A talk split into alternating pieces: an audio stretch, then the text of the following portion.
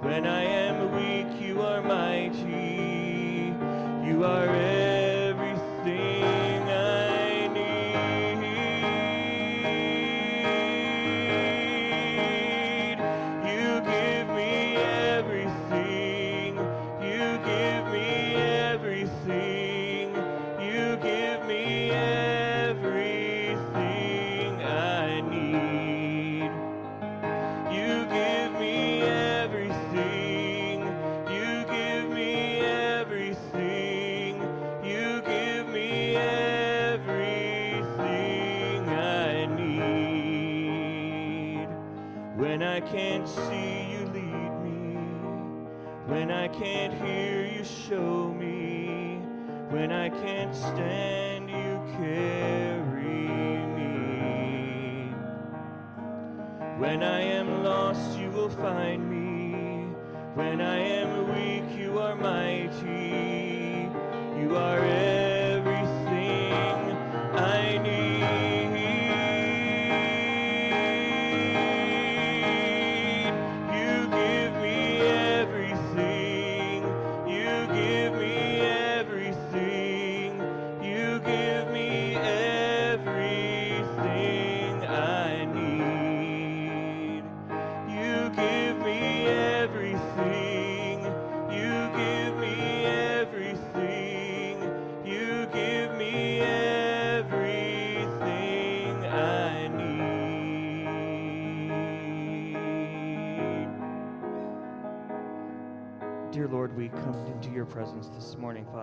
thank you, Lord, for the opportunity to come together. We love you and we're so thankful for the privilege to worship you as a group this morning. And Father, we pray that you would just go with us in all that we do in the service and all that we do today in general. We love you, Lord, and thank you. In Jesus' name we pray. Amen. You may be seated.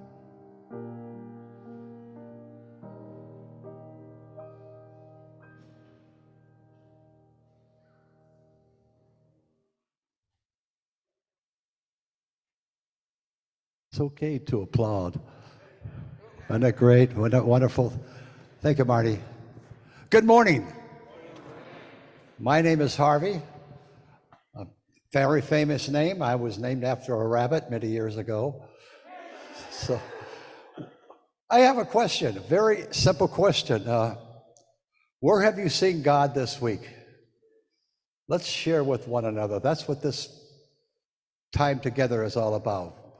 How did God How did you see God this week? How did you share with God this week? Just raise your hand. All right. Dan has something to say, I know. God bless. Yeah, so so I saw God this week, this morning. Um, turned on my computer for something else, and I saw an email from a friend of mine. Uh, you've heard a lot in the news about the war between Israel and Hamas, and just it's horrific, horrific. And uh, uh, and I heard from, got an email from Rula. Rula is a Palestinian Arab living in Nazareth, Israel. And uh, she and her husband are Christians. They, they are leaders in the Christian communities uh, all across Israel. Um, and Rula teaches at the Nazareth uh, Nazareth Evangelical College and at Bethlehem Bible College. Bethlehem, by the way, is in the West Bank, so it's in Palestine. And um, she, her, I just read the headline, but it was enough to make me weep. It said, In all the horror and sorrow, the Sermon on the Mount is not silent. And there are Christians in, in Israel and in Palestine who are trying to live faithful to Jesus in those settings. And, and uh, Sharon and I spent a week in their home uh, in Nazareth, and so they're very dear friends to us. And, uh, and I know personally uh, uh, Jews and Christians and Muslims who've been working for peace for decades, and, and I'm sure their hearts are breaking. But I want you to know that because we see the news and it's all the all the violence on both sides, but we don't see uh, the people on the ground who are trying to make a difference in these very difficult times. And so they're they're in my heart, and I that I see Jesus in, in them trying to be faithful in those situations. Thank you, Dan.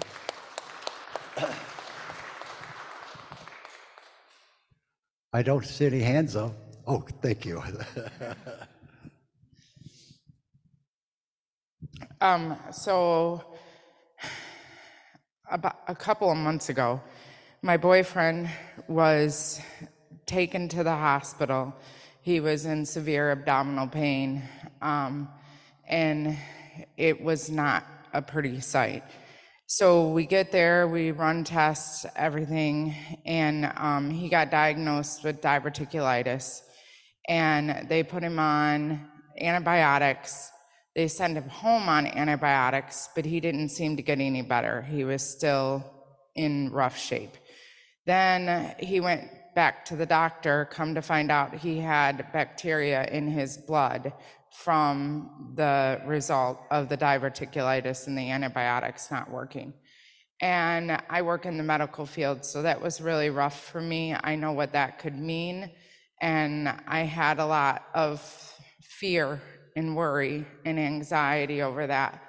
And we put him back in the hospital. They did more testing. And last week, one week ago, Saturday, he was still in the hospital and he had a really, really rough day. His um, fever shot up to 103, his blood pressure dropped, he got dizzy and fainted and fell. And again, I was overcome with worry and anxiety and fear because I didn't want anything to happen to him. And on Tuesday, following that, they had released him home and he is feeling better, but he's not out of the woods. He's on a PICC line, giving himself 24 hours a day antibiotics for the next two to three weeks. And I'm just, I'm so thankful that God did come and pull him through the really rough time in the hospital. And that's where I see Jesus working. But I'm asking for prayer that Eh, Jesus continues to heal him and calm the anxiety and fear going on that he'll be okay in the end. Amen. Amen. Anyone else? Yes.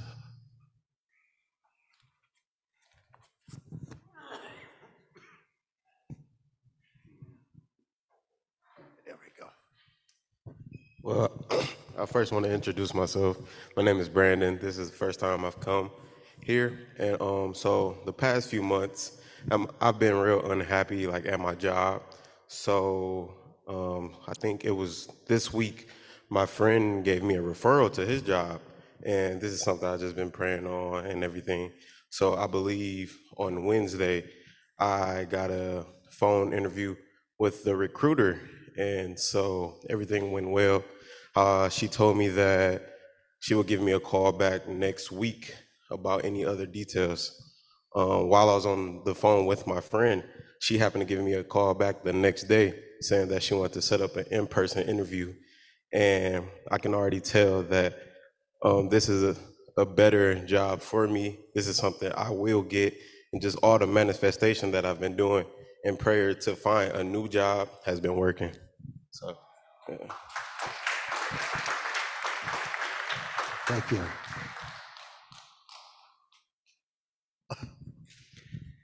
Uh, my name is Bo, and I knew that I'd been driving on borrowed time on our van, and I wasn't paying. I wasn't willing to address any of the issues, you know, like the wobbling. And then you could see the muffler hanging a bit lower than what it's supposed to. And then when the temperature light starts to elevate, then you're like, okay.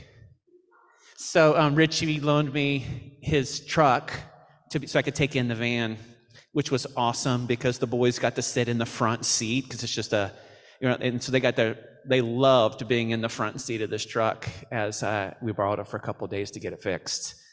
Um, the mechanic at the shop, you know, when they call you and they're nervous about the cost because they're they're they're they're weighing how much your vehicle's worth considered to the costs. But it, it it's it's worth a lot to us, so you know we got it fixed.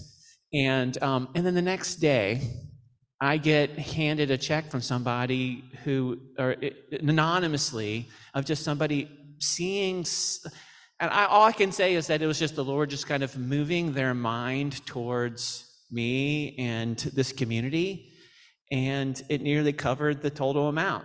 And it was just one of those days where you're just like, okay, you know, life is hard, right? And life is beautiful. And in the mix of it, you can be living both of them at the same time. So I, I was praising God for just the moments of like feeling seen, feeling loved, and loving the community who's, who's like, who sees things and wants to move toward them and honestly. So it's beautiful. Thank you, God. Amen. Good morning. Hi, my name's Katie. So I saw God kind of in two ways. So one, similar to money, um, I just switched jobs. I'm a teacher, and so the transition is going really, really well, and that's definitely a God thing. But so I um, am starting in DPSCD now, and so DPS is awesome, right? We have a lot of resources for our classrooms and things like that. But when it comes to things, teacher needs and st- teacher needs and additional curriculum or whatever, there's not a lot of money for it. So me and the third grade teacher started a fundraising opportunity to buy additional curriculum, snacks, coats, things like that that the district can't cover.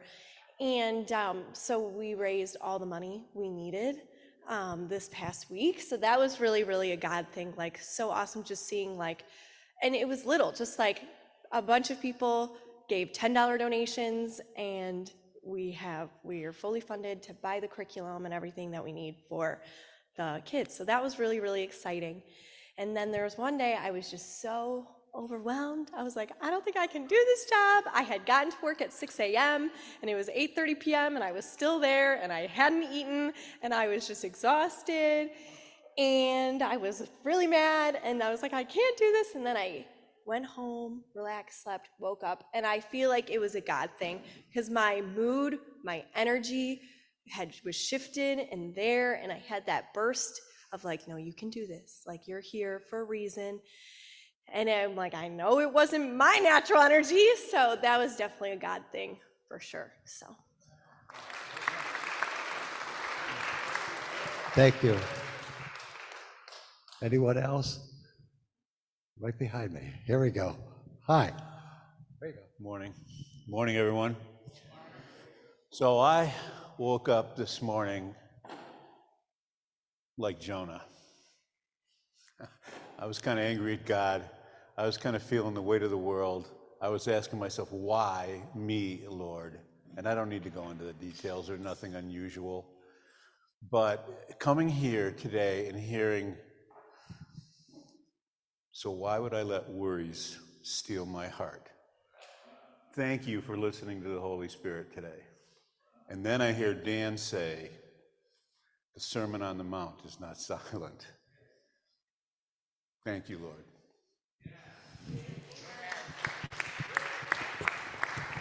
Thank you. Anyone else?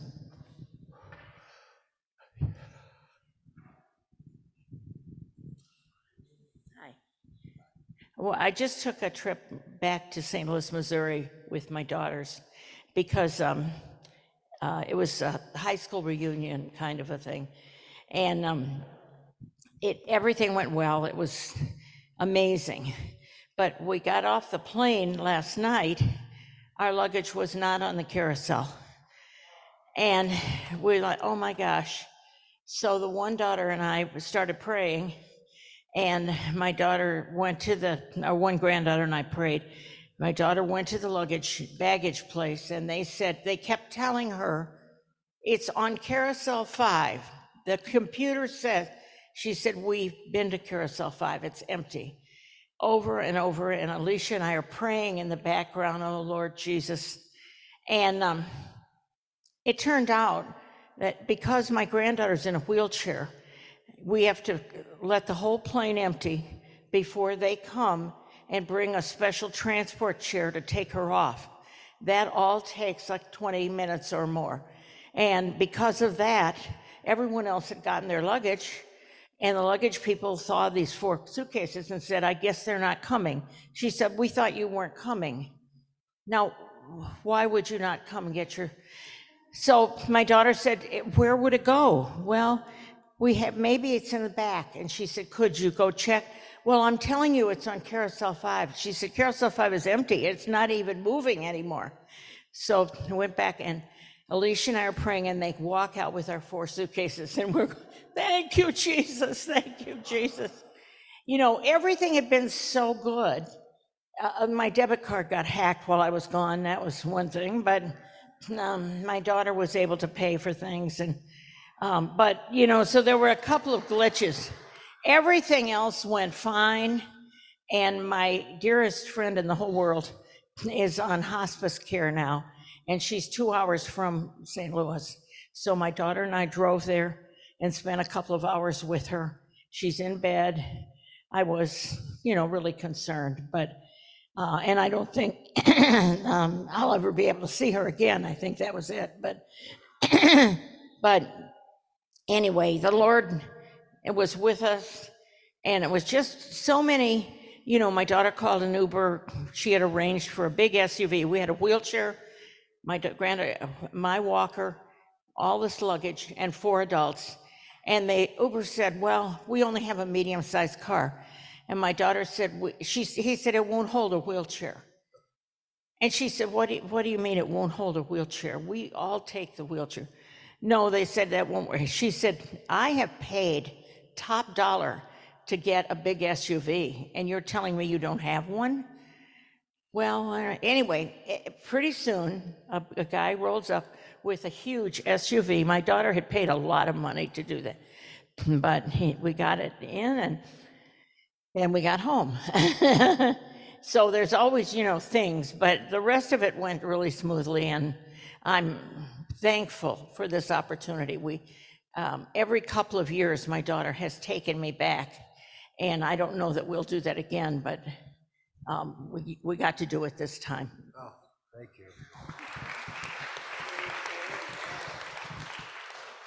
Okay, a uh, couple more things. Um, I, I got to tell you, I feel fantastic. I feel fantastic. Uh, not because Michigan won, that doesn't count. But I have been, I have been so blessed. God has been so good to me, uh, not only because of my beautiful wife of 63 years, uh, my beautiful daughter Dea, who is now lives just a few miles down the street. Uh, so I praise God every day that uh, He has included me in His salvation, and uh, so I praise God every every day. Uh, one last thing, I was on the internet. I said it right, the internet. I don't have, you know what? I don't have a clue what that is. I, I don't know. Anyway, a very famous poet back in the 18th century wrote nine words that mean so much to people. What comes from the heart goes to the heart. And what did he mean by that? He meant that if I have a problem with somebody and I said the wrong things and did the wrong things, but I want to get that relationship back. If I talk to that person from the heart, not from the mind, but from the heart, those things that I say will go to their heart. And forgiveness is there. So if you have a problem with somebody, say it from the heart. God will know that and that person will know that you are talking from the heart.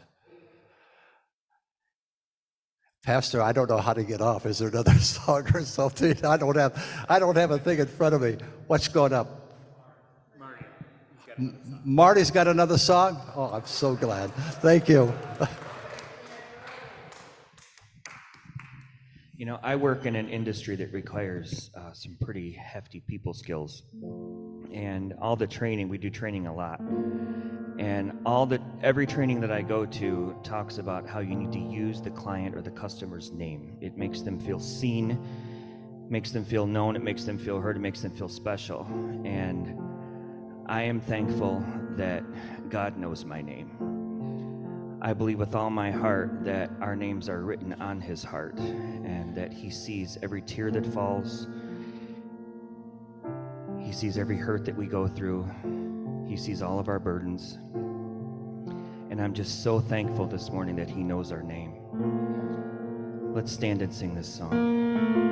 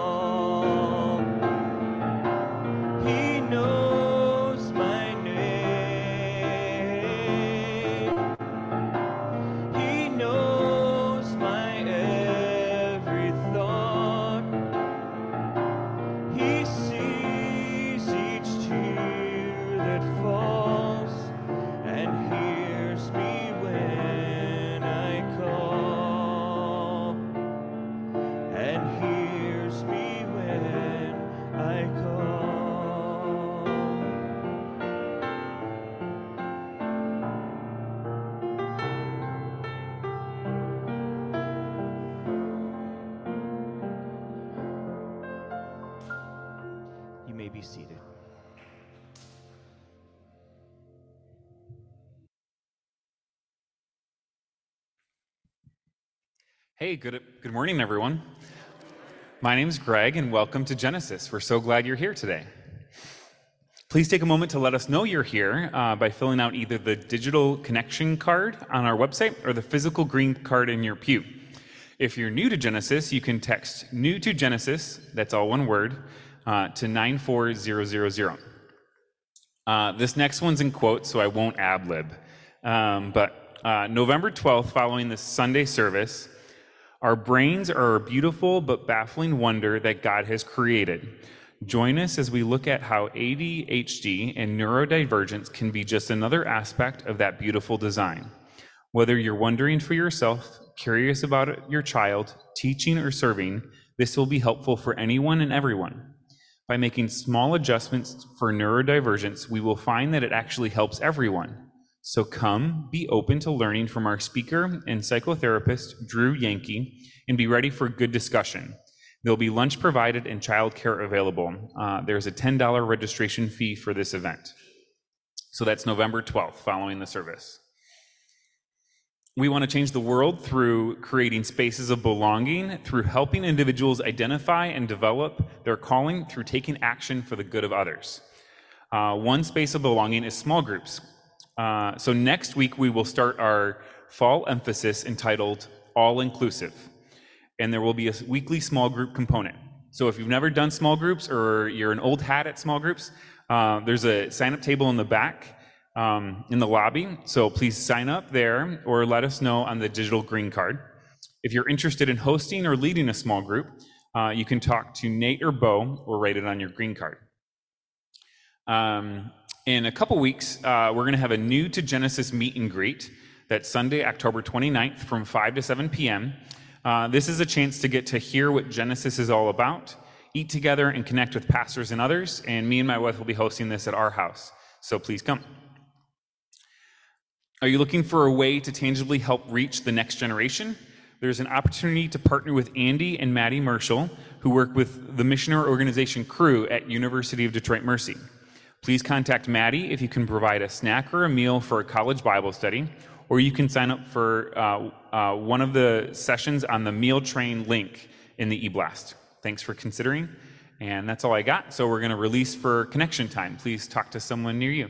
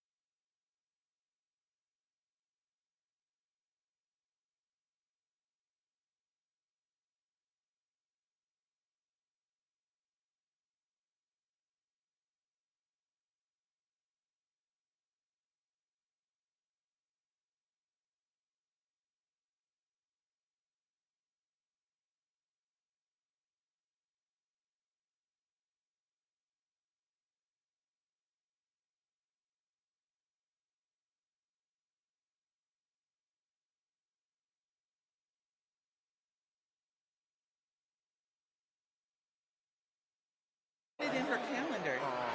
She's So yeah, like, it will be received. okay. Check. All right, let's get going. If you can wrap up your conversations. Good morning. Well, this morning we're going to wrap up our series on the core values of Genesis. And so, um, Nacsha, who's one of our elders, will be sharing on love and action. And then I'll be sharing on mending the world. So, let's give our attention to Nacsha. And uh, Lord, give us ears to hear what you have to say, and give us hearts that are willing to receive that, to be affirmed, to also be challenged by you. And so we ask for hearts that are ready to encounter you. Thank you for being with us thus far in this time. And so we know you'll be faithful to speak continuously. To your glory. Amen. Nacsha.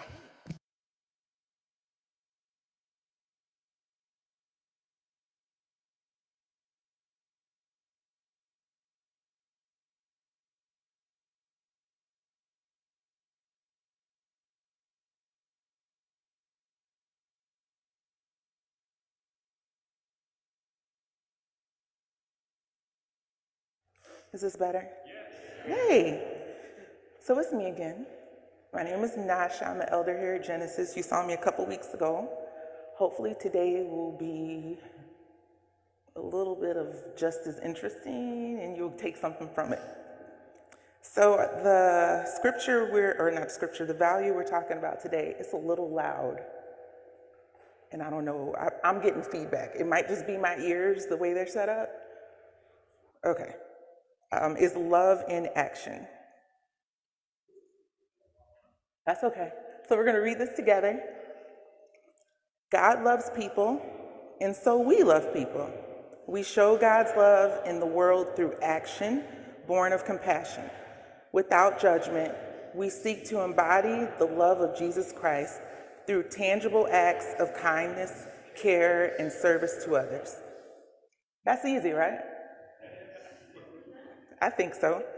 So, like I said last time I was here, I understand things better when I dissect them. So, we're going to do some dissecting and then move into the actual what does this look like?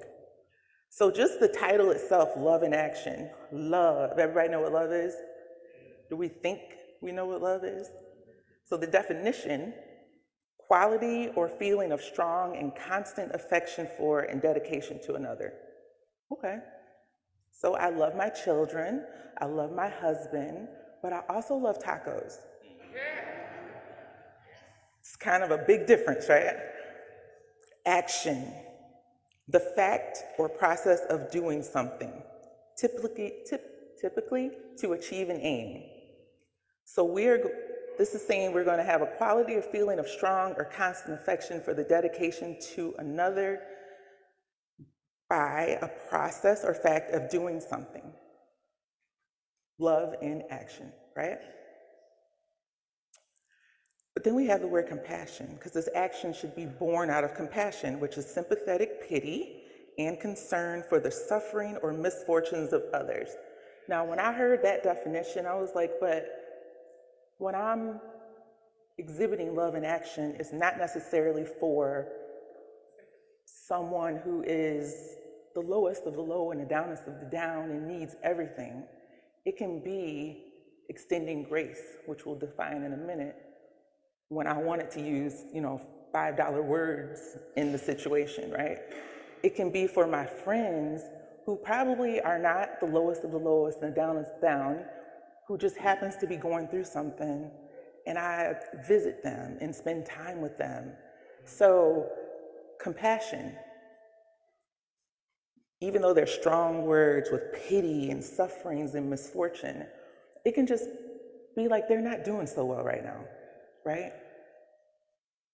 And then embody. This is not a word I use ever. So when I looked it up, I was like, oh yeah, that makes sense. Like, you know how you know you know something, but then you read the definition, you're like, oh, I was right. So embody.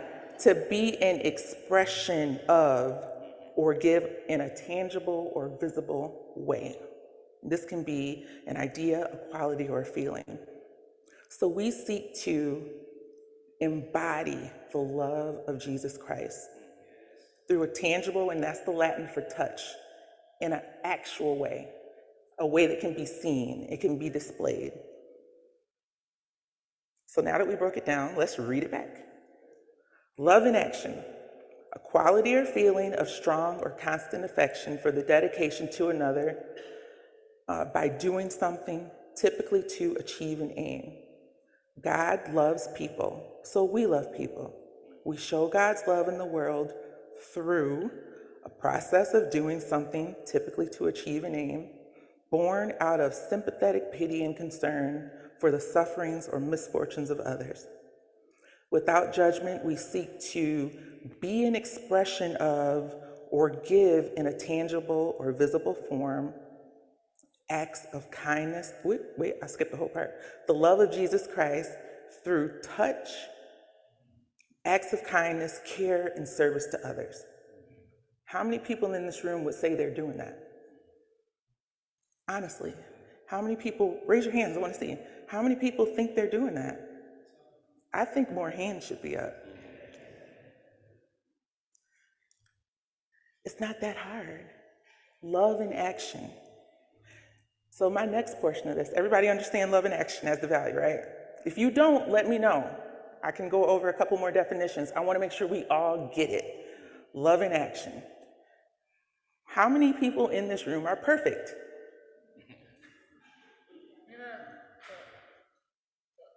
Wait a minute. I saw a hand. None of us are perfect. All of us do everything the way we're supposed to do it, every single person. None of us are perfect. And even understanding that I'm not perfect and no one I know is perfect, no one that I personally know is perfect, God still loves each and every one of us. It was said, I think, when we first started, um, we're all a masterpiece, even in our imperfections. And to me, that is grace. So, defining, I love definitions. I don't know if you knew this. I grew up practicing Catholic and I went to Catholic school my whole life. So, every time we have vocabulary words, we always had to define them. And it would be 20 words with 20 definitions. And I loved getting a dictionary because that's my age. I couldn't go to Google, there was no Google and looking at the word and defining it. And if there was words in there that I didn't understand, I would define those words. So that's probably why my brain works this way, and it helps me just understand better. So grace. Grace is the basis for the Christian faith. We believe we are saved by faith through grace. God's grace is usually defined as undeserved favor. How many of us appreciate God's grace? I know I do. Hands, yes, y'all get it. Grace cannot be earned. There's nothing we can do that will allow God to give us more grace. It cannot be earned. We can't earn God's grace. He gives it to us freely. He it because we are his masterpiece, because we love him, even in our imperfection, he still extends to us grace. We count on God's grace and the bridge he built in our relationship with him. So because I have relationship, because I love God, and all my becauses don't even count, but because I am his child, he extends grace to me. In the Old Testament, if we think about this in biblical terms, the last time I was up here, I totally forgot to mention the scripture, so I made a point of writing them down. So, Shane, do not share that screen, okay? So, in the Old Testament, there are a lot of examples of all the things people couldn't do, right? And one of them was in Leviticus 21, 16 to 20 through 23. And it's a list of things that God had told Moses to tell Aaron to tell the people. So that's telephone, right? Couldn't be lost on interpretation, but I believe what the Bible says that all these things made people unclean. And then if you touched anyone, who had any of these things going on, then you in turn were unclean. We talked about tangible things, which is touch, right? But then in Matthew 8:13, there was a leper, and he asked Jesus to touch him because no one had touched him, and Jesus did it. Jesus was showing love in action. Jesus healed him through that touch. Throughout the Bible, I couldn't even look up all the scriptures. There are so many examples of love in action.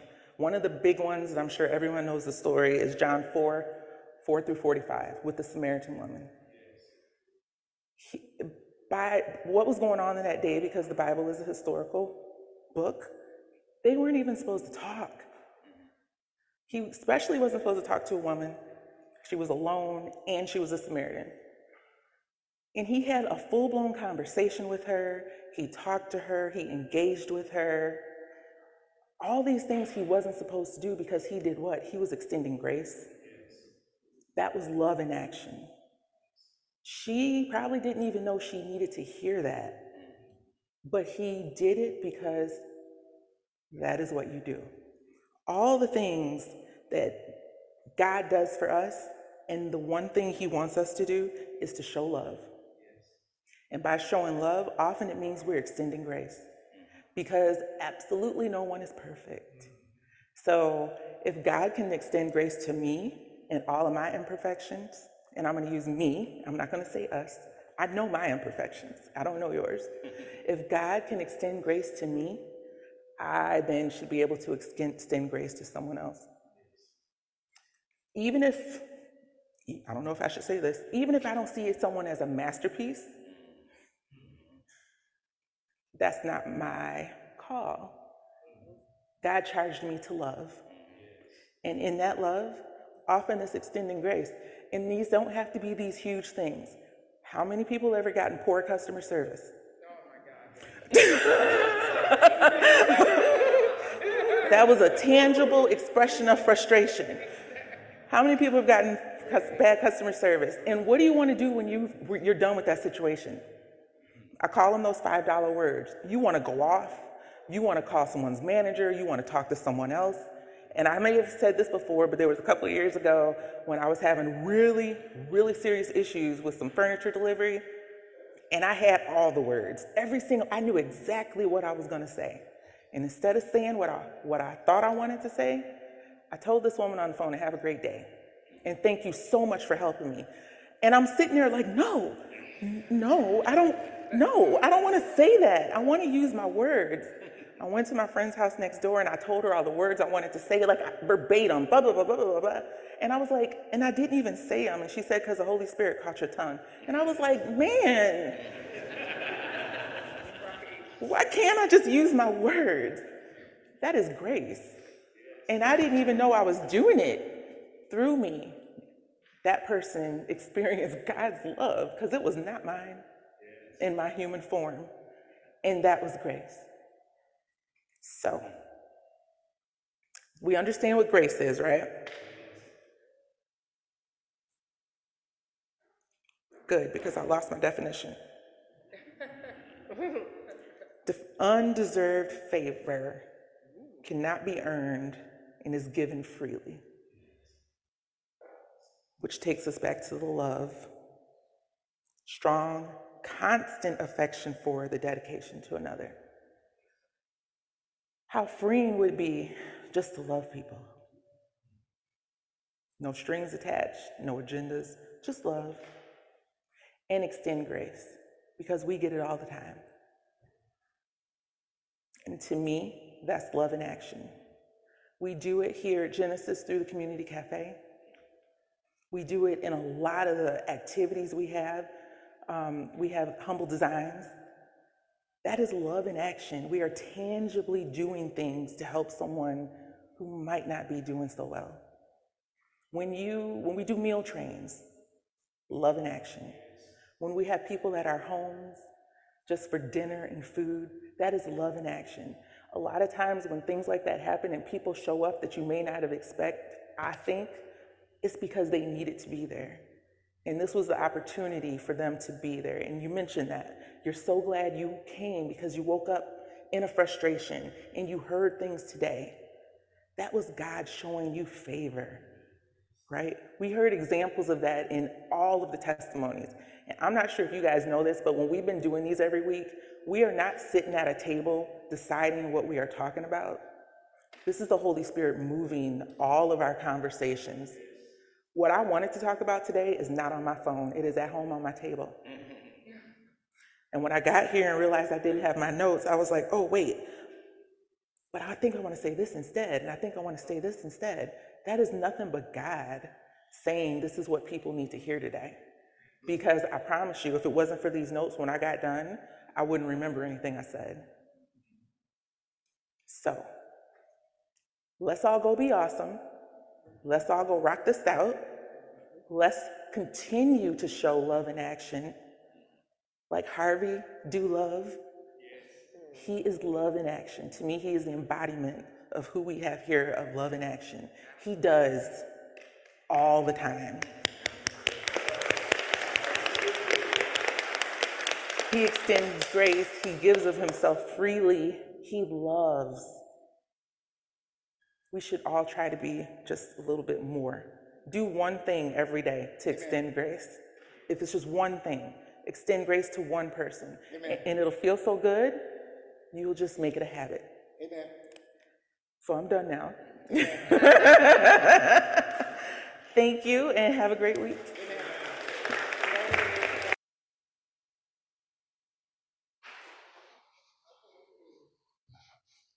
Thank you, Nacsha.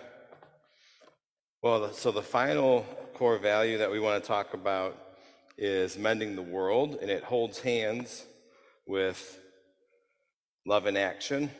So it's on the screen. It says mending the world. You can read this with me. God is mending the broken world through Jesus.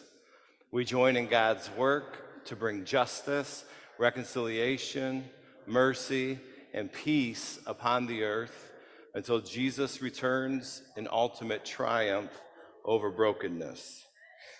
So, Genesis chapters 1 and 2 give us a creation narrative or our origin story if you're a Marvel fan. And it reveals God's intention for the world to have been good and pleasing. Meaning that after creation, God said, This is good, and I'm pleased. The biblical narrative places this in the Garden of Eden. In Genesis chapter 1, it says, Then God looked over all that he had made, and it was excellent in every way. This state of goodness or excellence or pleasing lasted a whole two chapters in the Bible. By the time we get through Genesis chapter 3, everything has broken down. And this brokenness represents the whole rest of the Bible narrative. The brokenness of the world is represented in Genesis chapter 3 as humanity's relationship with God breaks. And it's marked by hiding and by untrusting. And humanity's relationship with each other breaks. And it's marked by blaming. She made me eat that. And humanity's relationship to sexuality and to intimacy breaks. And they're marked by shame over their nakedness. And God says, Who told you you were naked? And humanity's relationship to work and vocational purpose breaks. And it's marked by now there will be sweat. And now you will toil to work the ground. And in Genesis chapter 3, humanity's relationship to health and healthiness breaks. It says, You will now experience pain. For what? For the days of your life, which means now we enter the possibility of death. And humanity's relationship to ecology and the environment breaks in Genesis chapter 3. And it's marked by the introduction of thorns and thistles in the ground. And lastly, humanity's relationship with Eden breaks. Genesis chapter 3 says So the Lord God banished them from the Garden of Eden to work the ground from which he had been taken. Everything broken away from the intention of Genesis chapter 1 and 2 the good of God. And this brokenness was not the design. Therefore, just as the world, even being considered good, came from God's opinion of it, so also the brokenness of the world has come from God's opinion of it. And so the Bible then is this documented journey of God's movement to mend the world. And the unfolding of those ways in which humanity said, How do we get restored to one another?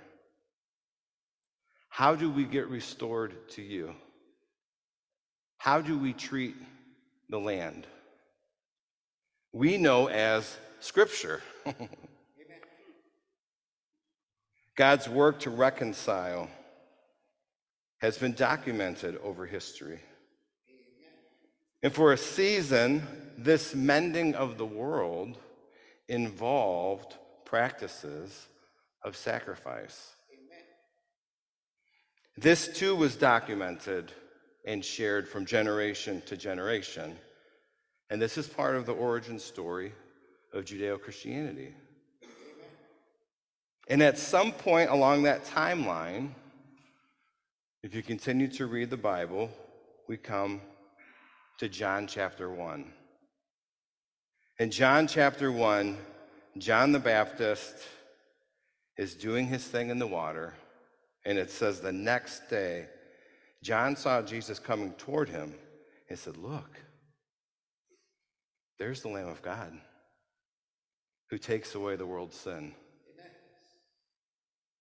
It's kind of like there's the meta sacrifice that will mend our broken world. Jesus is God's mending of the world wrapped in flesh.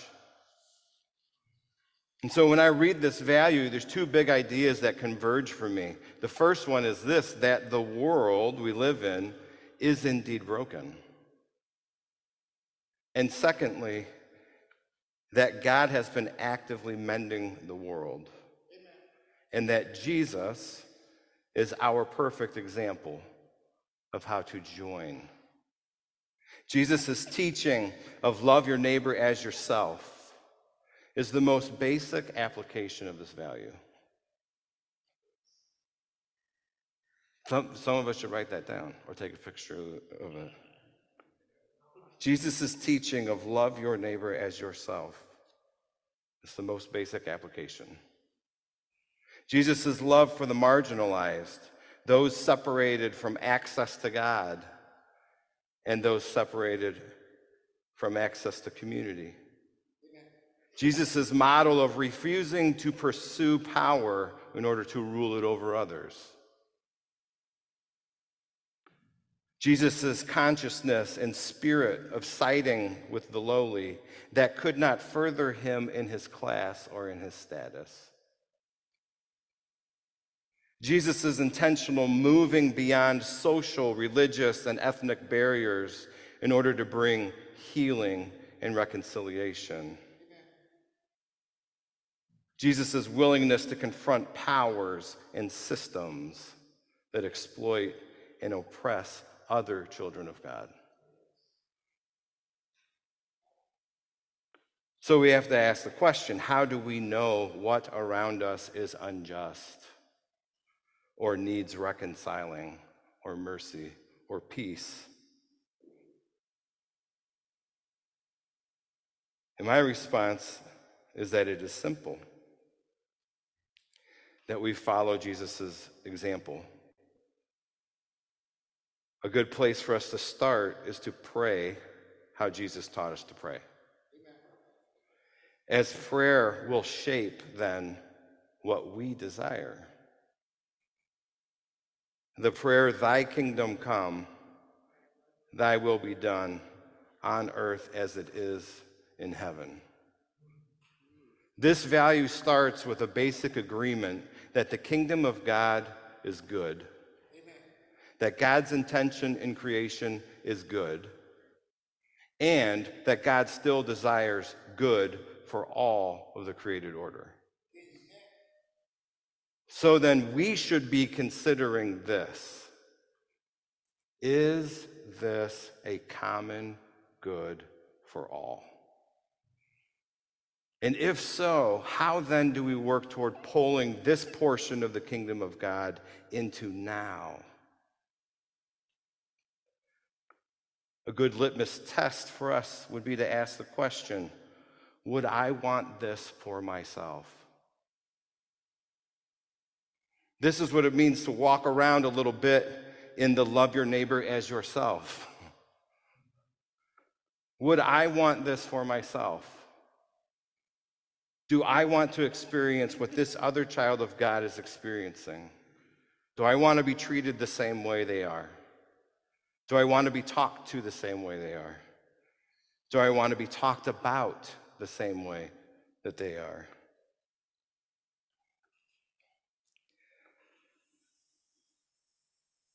I'll give you a meta example.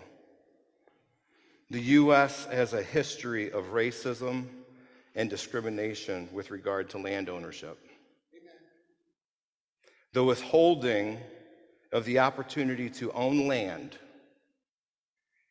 has affected the transfer of wealth, call it what it is though, lack of wealth, from generation to generation. I remember learning about this in my real estate studies and then learning about how we fixed it. 1968 Fair Housing Act.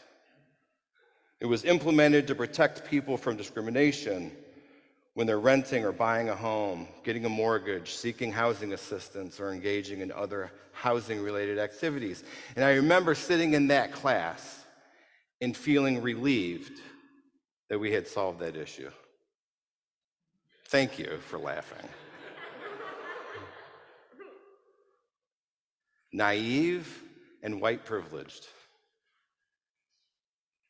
Lifetime renters in urban centers struggle to even qualify for mortgages because their lifetime of renting was not reported to the credit agencies. This type of wealth has been withheld from minority groups, specifically people of color. Ultimately, if you can't get a bank to give you a mortgage, you can't buy land.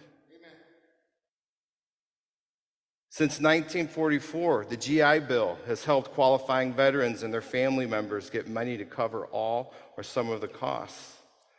While the GI Bill's language did not specifically exclude African American veterans from its benefits, it was structured in a way that ultimately shut the doors for 1.2 million black veterans who had bravely served their country during World War II and returned home and could not get financing to buy a home.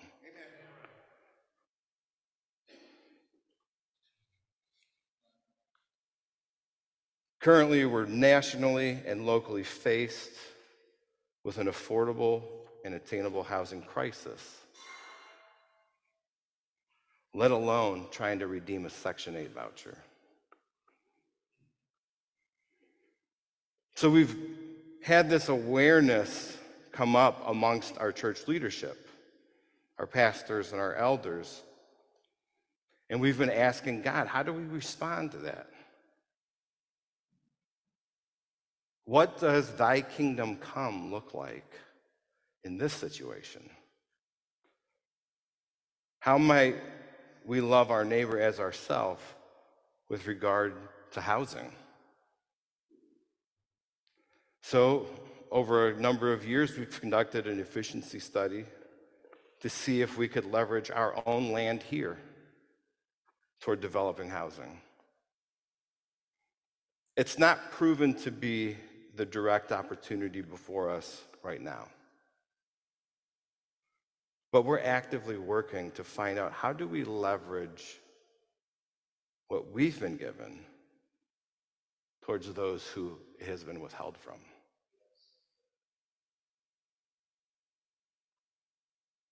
Other examples in our community of mending the world, because our heroes are among us, are Hannah Hoskins and her work in reducing food waste and feeding the world. Roy Yankee and his work with reconciling pastors and their communities. Greg and Angela Sanders, who sacrificially love for the good of their extended family. All who host small groups in their home, making spaces for people to belong and connect and confess and heal and grow. Marty and Dan creating a group for marginalized people to belong and to be safe. Love wins. Allison and her amazing team and their all hands on deck approach to the warming center. Sharon Buttry and her community advocating to address ecological brokenness and pollution in Hamtramck and Detroit. Bill and Sandra, who stock their classrooms with school supplies for students who don't have them. Jill Sykes and her connection to Humble Design, doing the work of preparing homes for families in transition. And last one I think I have a picture of Sophie, Macy, Emily, Lauren, Mabel, and Harvest, who are working to support the Animal Welfare Society. You can hit their little basket on your way out. all mending the world, all in these little pockets. In the pocket that you're in, mending the world. And the last part of this value is so important. Our value states that Jesus will return in ultimate triumph over brokenness. That good state, that pleasing state of the Genesis origin story is restored at the end of the Bible in a vision in the book of Revelation, where it says that God's reconciling all things and making all things new. And so, this idea of mending the world is actually the whole arc of the scriptures.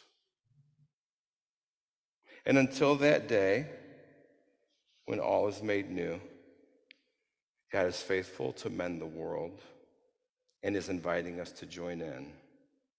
And we receive our encouragement to participate by telling the stories of where we see it. Let me pray. God, we, we long for your kingdom to come, and so we start there. Thy kingdom come, thy will be done on earth as it is in heaven. Allow our hearts to align with yours.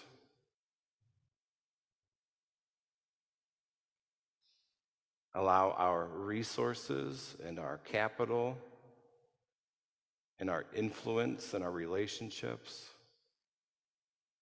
may they all be available to you, to your kingdom, and to what you are doing.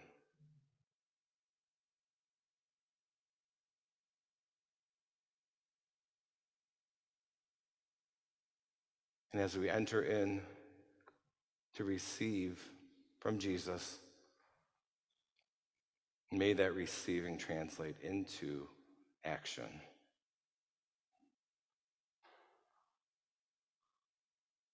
And so we ask for your kingdom to come, even in this moment. Amen.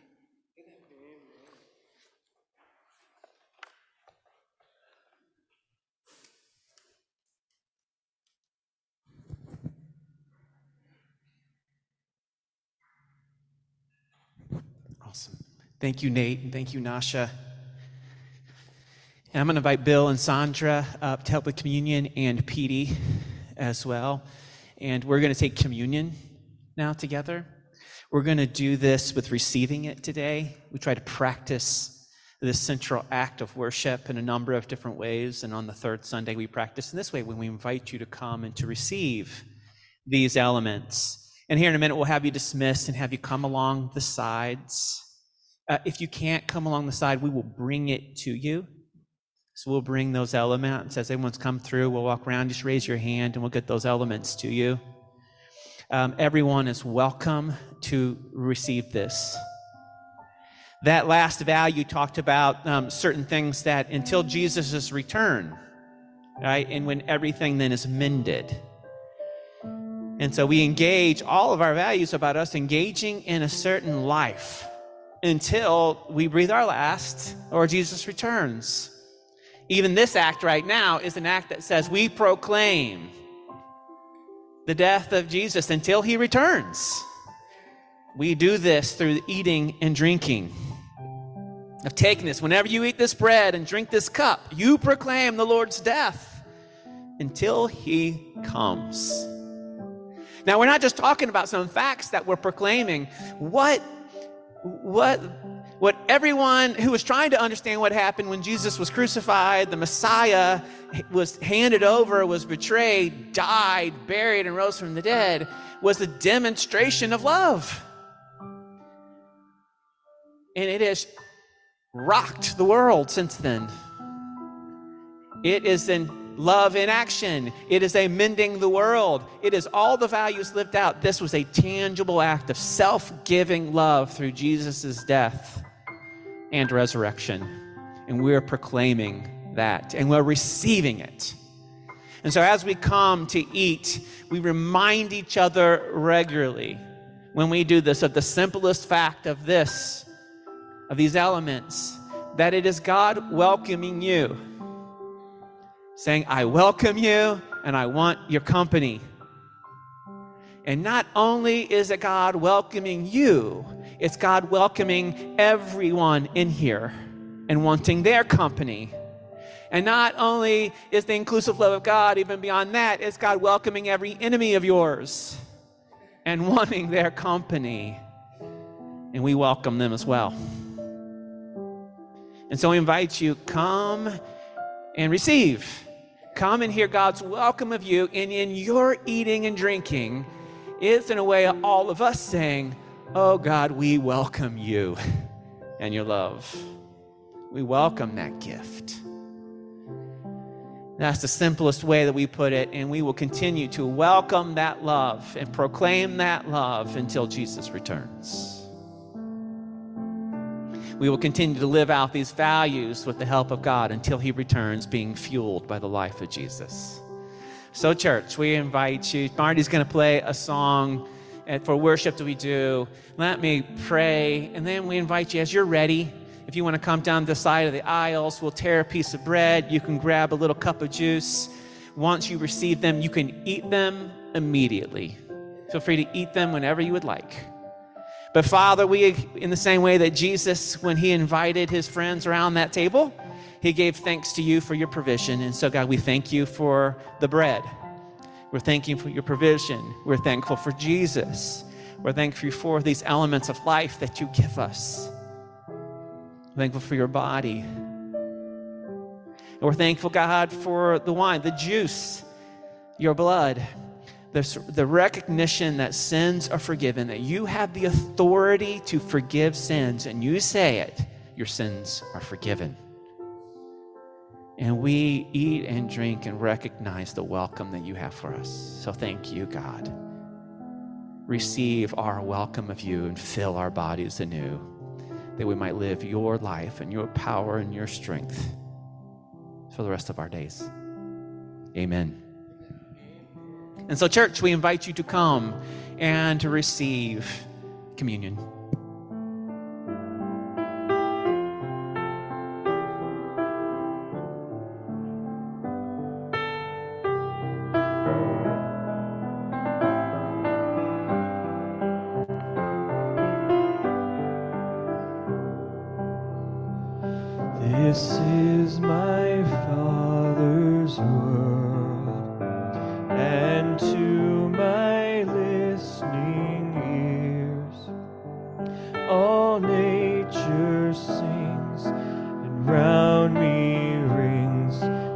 Music of the spheres.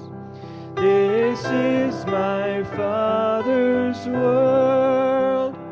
I rest me in the thought of rocks and trees, of skies and seas. His hand the This is my Father's world. The birds their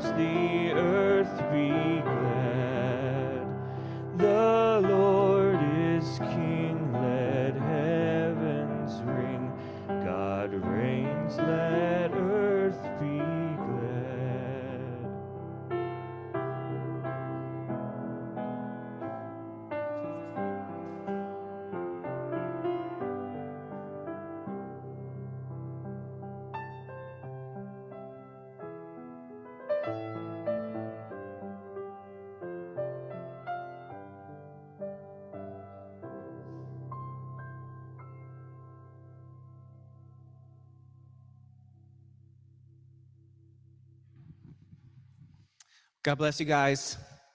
It's good to be together, whether your first time or your 150th time. It's good to be together. We need each other as we need God. Uh, starting next week, we're starting a new teaching series and, and discussion conversation. It's called All Inclusive.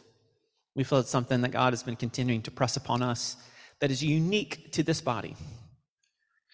And as Nacsha was letting us know, meanings of words are really important.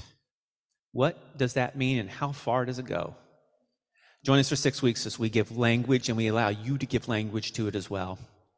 Because we believe this is who we are. We believe God has marked us as an inclusive community. And we're going to help each other understand about what that means. Uh, but you will be shaping this, informing this through your discussions, your conversation, your language, your gifts and strengths. But uh, we're excited to kind of, we think it's good and we think it's needed for the world. And so that's starting. So join us next week if you haven't, if you want to get a part of a, a group and have discussions and be with people and, and talk, you can sign up for that still. We'd love you for to be a part of it. May God bless you and strengthen you as you go. May God's love and action pour upon you and may it spill out of you. May you see the mending of God in this world. And as you do not see it and you ache, know that our God aches. And may we say, His kingdom come. Amen. Have a great Sunday.